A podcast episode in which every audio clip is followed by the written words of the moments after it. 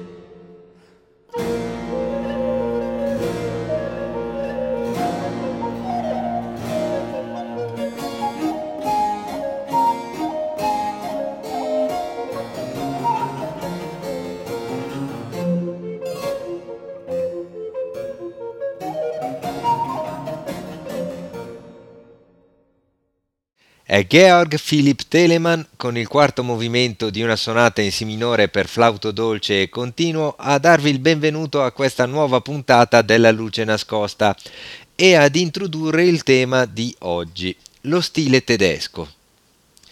La situazione dei paesi di lingua tedesca tra il 6 e il 700 è caratterizzata da una grande incertezza sul piano della stabilità politica, a cui corrisponde anche una profonda crisi culturale. Ma forse è proprio a causa delle carenze sul piano dell'identificazione nazionale che i musicisti tedeschi furono più aperti di tutti gli altri musicisti europei alle differenze di scrittura e più capaci di assimilare le novità che venivano dall'estero.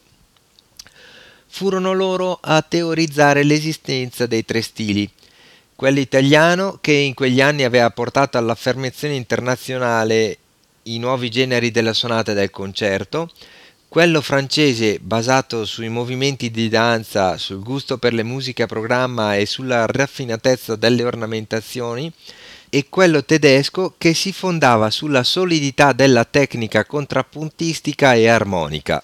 In uno scenario politico dilaniato dalle guerre e in cui vi era evidente la mancanza di un potere centrale forte, le principali occasioni di lavoro per il musicista avevano sede nelle corti più ricche ancora legate al mecenatismo e in alcune grandi chiese cittadine, visto che il teatro dell'opera ancora non aveva messo radici solide.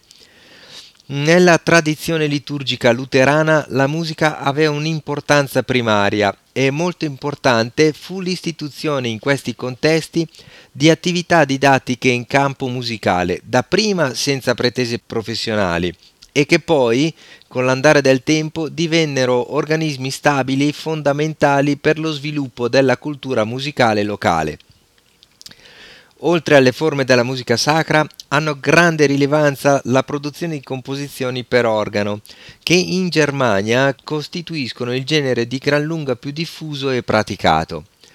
Dietrich Buxtehude fu considerato il capostipite dei virtuosi tedeschi delle tastiere, insieme a Pachelbel Reinken, fino ad arrivare a Johann Sebastian Bach, Proprio di Pachelbel non ascolteremo il famoso canone, ma una toccata in Mi minore per organo.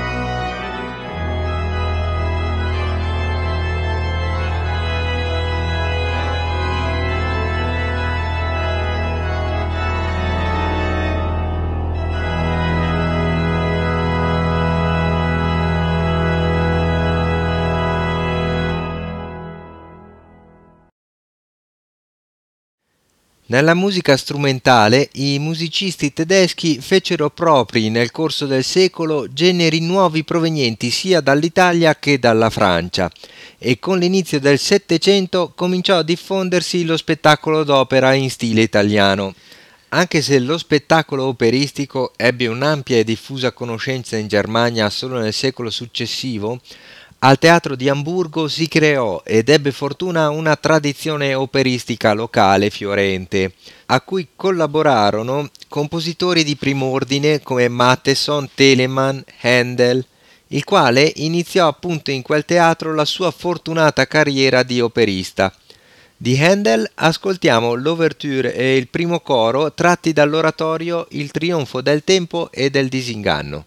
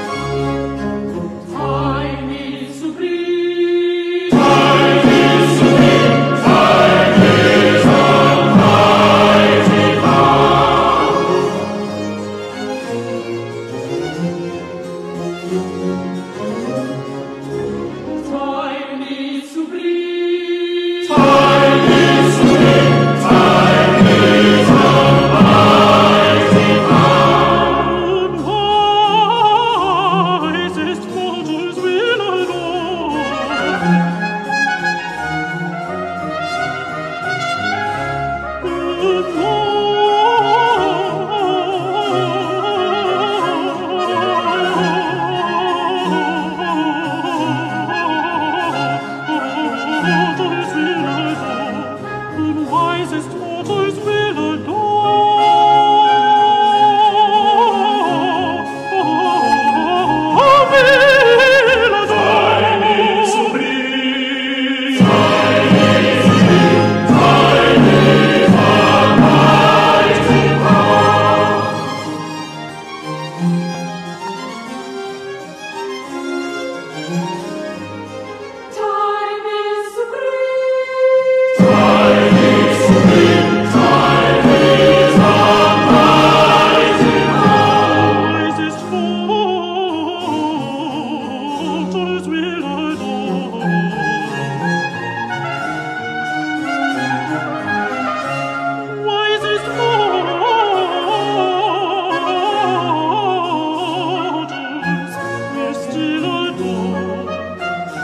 still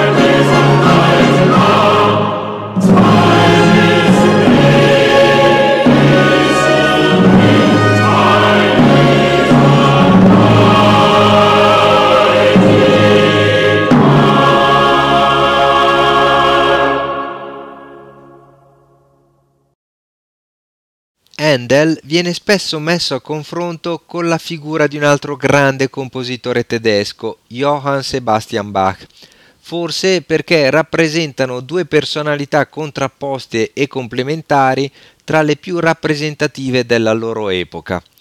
Se Bach fu poco interessato alla mondanità e alla fama e condusse tutta la sua vita in Germania, dedicando la sua esistenza allo studio e alla didattica al servizio di ambienti clericali o di corti periferiche, tutto il contrario possiamo dire di Handel, che nacque in Germania, ma che nel corso della sua vita viaggiò tantissimo, fino a stabilirsi definitivamente in Inghilterra dove morì. I tratti salienti della sua carriera compositiva sono il suo internazionalismo e la sua spiccata predilizione per il genere operistico. Anche se fu l'Inghilterra il paese in cui soggiornò e operò per più tempo, determinante per il compositore di origine tedesca fu il suo viaggio in Italia, che gli permise di venire in contatto con i più grandi esponenti della musica dell'epoca, assimilandone i tratti stilistici, e che gli consentì di cimentarsi con i vari generi, cominciando a prendere coscienza della sua prepotente personalità creativa e rivelando una grande capacità di infondere vigore drammatico a tutto ciò a cui si applicava. Una musica che vive oltre il suo tempo e che si conserva inalterata negli spazi ambiziosi del consumo culturale, in fondo esattamente come quella del suo coetaneo Bach.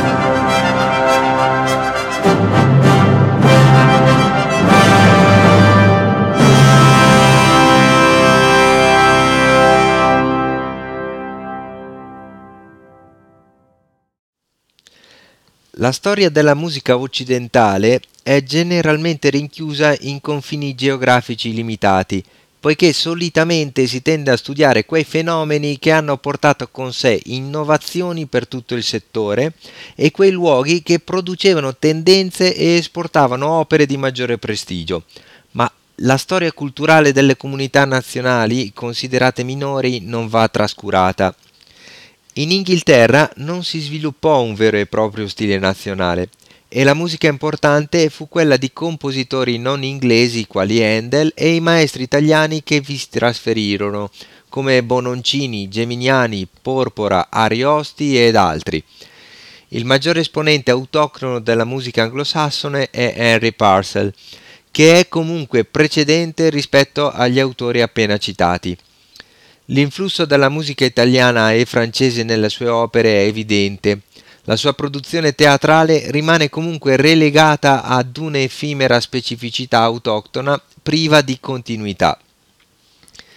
Degna di nota invece è la produzione nell'area boema, dove troviamo Franz Bieber, di cui abbiamo appena ascoltato la sonata Santi Policarpi, che operò più che altro in Austria dove si trasferì. Dopo Bieber, il musicista boemo di maggior rilievo è Jan Dismas Zelenka, fecondissimo nella musica sacra, ma che lasciò prova del proprio talento anche nel campo della musica strumentale. Di quest'ultimo autore ascoltiamo in Miserere tratto dal Salmo 50.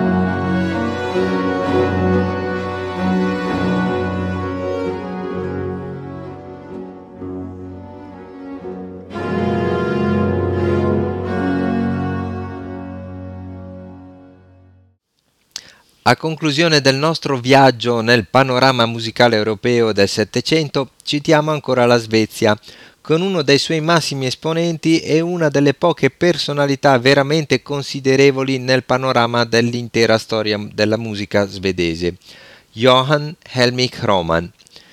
Con la sua musica vi salutiamo ricordandovi che potrete trovare i podcast di tutte le puntate sul sito di Radio Gwendalin e troverete anche l'indirizzo email per inviarci domande o richieste a cui saremo felici di rispondere.